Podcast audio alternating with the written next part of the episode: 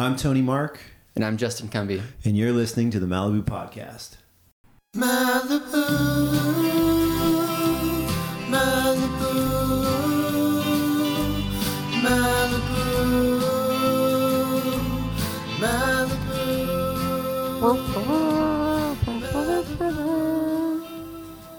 Uh, don't call it a comeback. because it's not. it's just a quarterly installment. Are, are we are we up and running? All frequencies are go. So logic and reason would dictate that we changed formats for our market update and moved to something more manageable, like a seasonal market update, or in this case, a seasonal market recap. And because we are real estate agents, uh, it is good from time to time to do market recaps and touch on things that are real estate specific. so, you know, I've always been one that struggles with change. I don't like doing a podcast with a sparkling water when you're drinking my tequila. What were you? drinking? Our our tequila. There is no yours But some- so you know not all change is bad some change can be good like you used to tell me these stories about how once you and your brother were little fat kids that used to eat cookies all the time and now you're bronzed beach gods that bounce quarters off your stomachs in the summer? Well one of you. And still eat cookies all the time. so change can be good. Change Yeah. can happen. It can be good. And uh, uh, to say the least the real estate market feels like it's been changing but not changing in any normal predictable ways or at least i should say not changing in the ways that we're used to it changing historically I think ever since I was first licensed, which was probably, um, I guess that would be 2017, um, people have been telling us that the market's going to crash within the next year. And it's, oh, that was it's- probably me yeah. All these old people were telling me, oh, yeah, it's, it's Yeah. going down, son. And What I was it? like, oh God.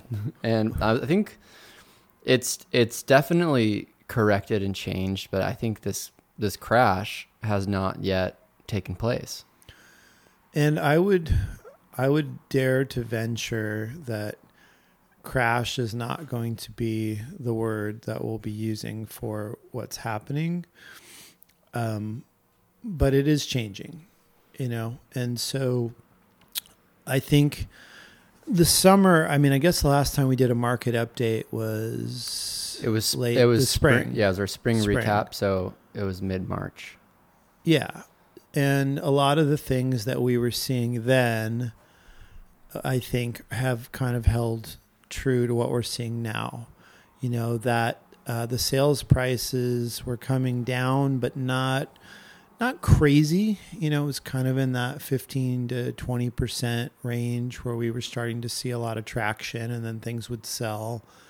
Um, the lease market was slow the land market was getting slow and then there were also a lot of big sales a lot of record breaking numbers but just much less volume of sales so you know we were off i think at that point by like 50% of the number of sales so the summer pretty much followed those lines exactly in my opinion you're uh, you're the data guy, so we'll see if I'm right or wrong. But that's how it felt.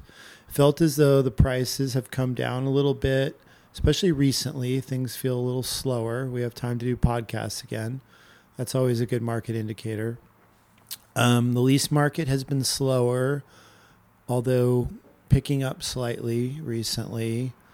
Land market feels pretty dead, although a little bit of energy recently and the sales market for the most part uh, has less going on but still respectable with you know the summer had uh, certainly a record breaking broad beach sale. We did the sale from the sale. So after the record breaking sale the seller of that house came and bought one of our houses off market. Um, but there was the $35 million Broad Beach sale, which smashed by a lot any existing sale records for a single, approximately 40 foot width beach lot. And so, you know, I, I would say that the summer kind of continued on this path, which is sort of what feels like the market's continuing to do as we roll into end of summer, uh, fall. So, what does the data say? I think that was all very astute and succinct. And I think one thing that we had talked about in springtime was that we're so weather dependent and it had been a really kind of shitty spring so far. And early summer, I'll say it, it sucked. We had Not good weather. n- weather, waves, really nothing that people come to Malibu for besides it, you know, peace and quiet and some uh, marine layer. And I think that I think that probably it'd be interesting to compare May year over year. Um, maybe we should do that at some point, like May and June, because I think July and August were actually pretty good. Well, as you said, it felt like somewhere in July the weather finally broke, you know, and it felt like we did get a pretty big boost from that. That was the end of that thought. that awkward pause was right where I meant to land that. I just found buttons on this thing, and I can do like applause or like a but um. Oh, So I just did some applause. I think we can actually program the sounds too. Like I think you can have six sounds ready to go.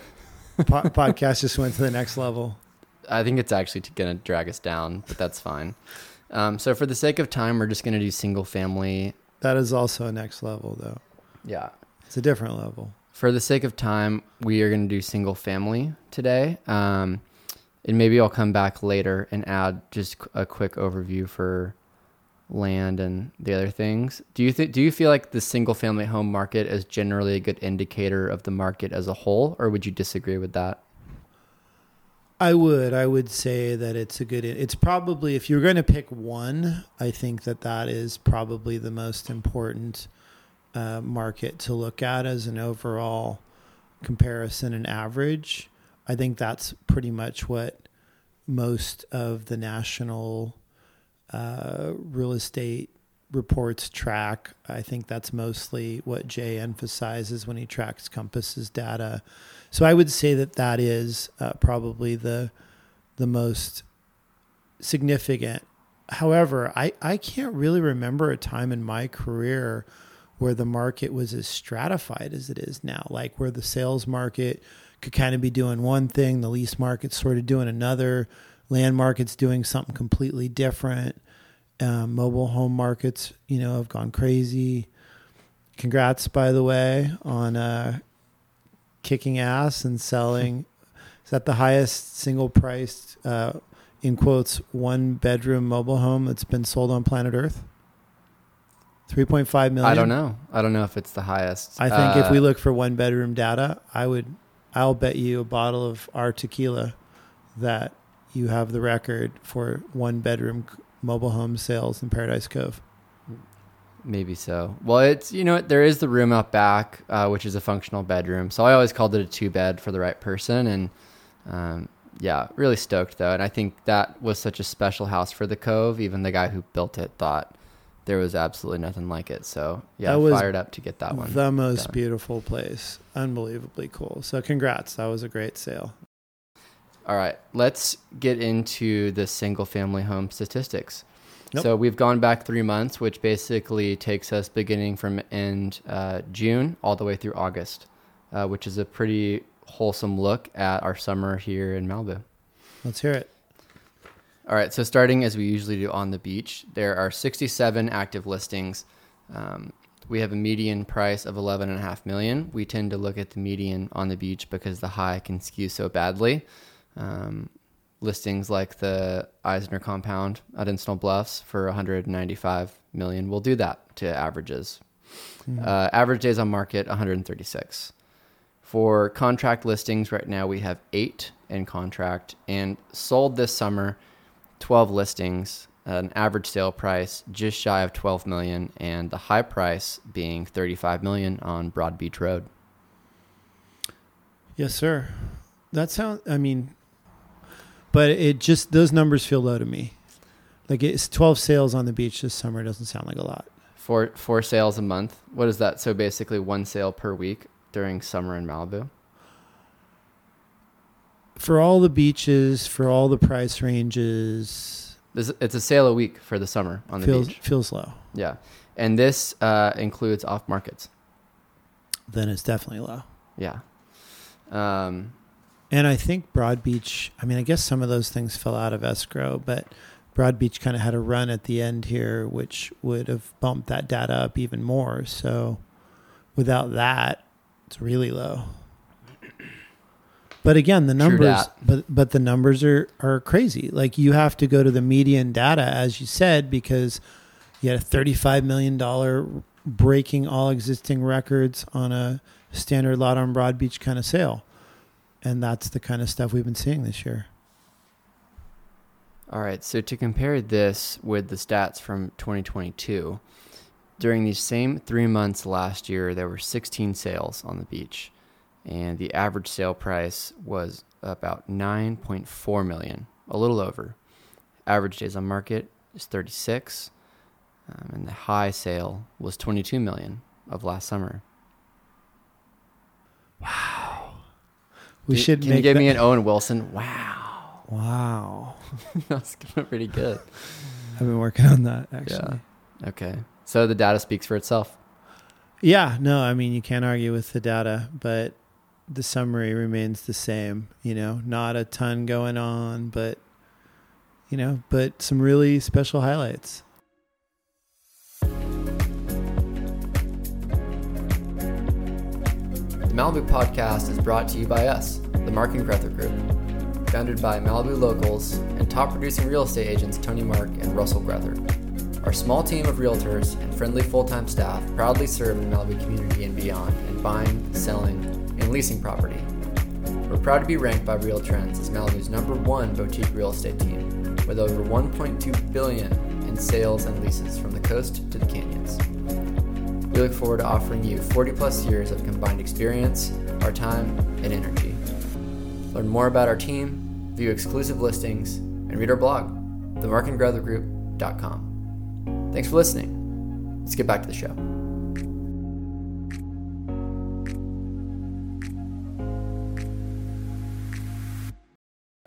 Uh, Malibu land side. So currently, 102 active listings. We have 100 days on market and a median list price of about six and a half million Median.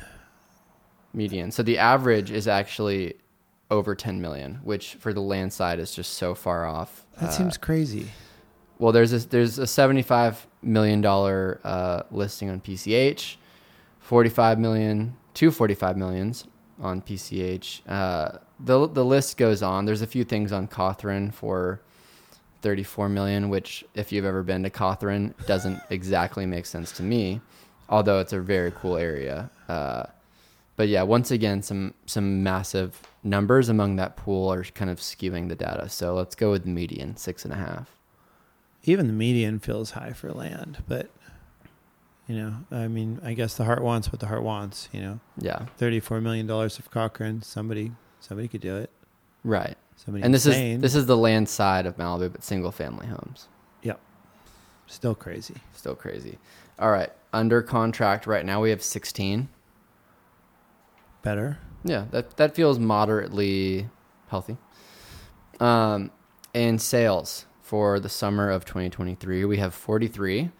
Uh, this has an average days on market of 38 days, which you know less than a month is actually quite competitive, I would say. For sure. Um, and we have an average list price of just under six million and an average sale price of 5.8 million.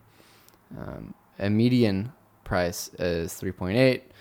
Uh, in this setting, that that might be more accurate considering there's been a few. There's been a 28 million dollar sale, a 26 million dollar sale, um, and a few in the teens. So, uh, median 3.8, average 5.8. Uh, okay. Yeah, so 43 sales uh, for 12 weeks. That sounds actually decent. Yeah. To me, the landside market has become very segmented. You know, Like there's that. the under That's a word I know. Yeah, there's the under 4 million category. Really, there's the under 2 million category where it'll be gone. Yeah. There's the- you can get there. There's the under 4 million category where it'll likely be gone. Um, the under 6 in the right neighborhoods, priced right, has still been competitive. But from there, um, the air has been getting pretty thin. And even on Point Dume, which kind of exploded during COVID, we've had things sitting on the market for a while, things that would have traded a few years ago. So I think um, you know the air gets thinner as you climb up, and that uh, that's just gotten truer as I think buyers have become a little bit more discerning and slightly more wary. And I'll go back to keep beating this over and over again. The difference in this change in the market as opposed to previous changes in the market is that I still feel like there are healthy levels of support for all different segments of the market. It's just you have to find them. So some of the things on Point Dume that are a bit slower right now that would have sold during COVID, I think if those were adjusted by 10 to 20%, you start seeing those sell. So that's still a pretty strong market for high end, you know, which does not remotely feel like the world's ending or the sky's falling. But it is always the sellers who are the last to know that the market's changed. So that 10 to 20% sometimes can take a long time for the buyers and sellers to connect in that in that gray zone. It's uh, it's kind of like we always say, you know, the air gets thinner. It's kind of like the Everest analogy. But what if we kind of flipped that on its head and actually went with the ocean analogy, right? So you have like the blue zone, right? There's like tons of life and like all this, you know, all this shit. And you start going down and like pretty soon you're in the twilight zone, right? And like there's less buyers and they're more skittish. And then you get like way down, you know, like down deep. And Did you work on this, or is this right off top? now of I'm just thinking about it because it, it makes more sense thinking about sea life in the ocean, and yeah, I think You I think it makes more sense. you really nailed this. I, I think I think you got to put this in the next I think newsletter. we might need to make like some kind of National Geographic real estate show where we identify There- species and correlate them with buyers. there are people that shouldn't drink, and then there are people that should. And I think we've just scientifically demonstrated that one little nip on our tequila activated some brains, creative brain cells in you that are clearly just just past the blue zone. just past the blue zone. Um, and for comparison's sake, uh, the data from 2022 for summer on Malibu's landside is as follows. The past three same months on Malibu's landside, there were 54 homes sold. Uh, the average sale price was 4.6 million, and the average days on market was 48. But Uh, we have two minutes, so Okay. give me your your just your hottest take for buyers and sellers as we start heading into fall. The kids are back in school, and uh, we're about due for some Santa Anas here. After, of course, some nice south swells and a couple days of Indian summer, we're going to get into to proper fall before we know it. So, what are- what would you tell the Malibu buyer and the Malibu seller uh, at this point in time, end of August? Uh, for the Malibu seller, I would say take advantage of what are still historically great prices and don't be the last to find out that the market is corrected and get ahead of that curve. So right now it just it won't take much, you know, it's like it's a I, I know 20% sounds like a lot, but it's somewhere between 10 and 20% if your your property is not selling that's about all it takes to get it done, you know, and that is still at really high numbers historically. Like these prices are still really good.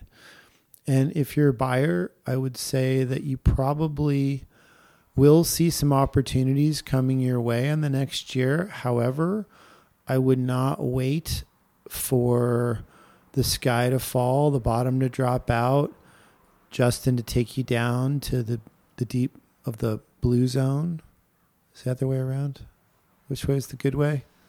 I don't know. I like the blue zone. I, I'm not a deep water swimmer. That's just how it is. Same, dude. Uh, yeah, I like the this. I'm not even sure I'm a swimmer anymore. Oh, you look you look damn good swimming. I'll, I'll correct you on that. I would say as a buyer that there will be some opportunities.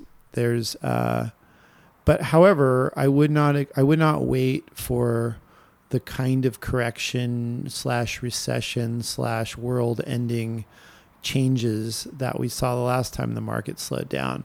I think we're looking at a much softer decline. And you know, if you find something that makes sense and you can make it work and the math works out and it's something you plan on being in, you know, more than 2 or 3 years, then it's probably a pretty good time to buy something. You know, if you're looking for the quick flip, this may not be your market. You know, I think this is going to be a market where uh, there will be less deals in terms of like crazy deals, but I think more overall opportunities.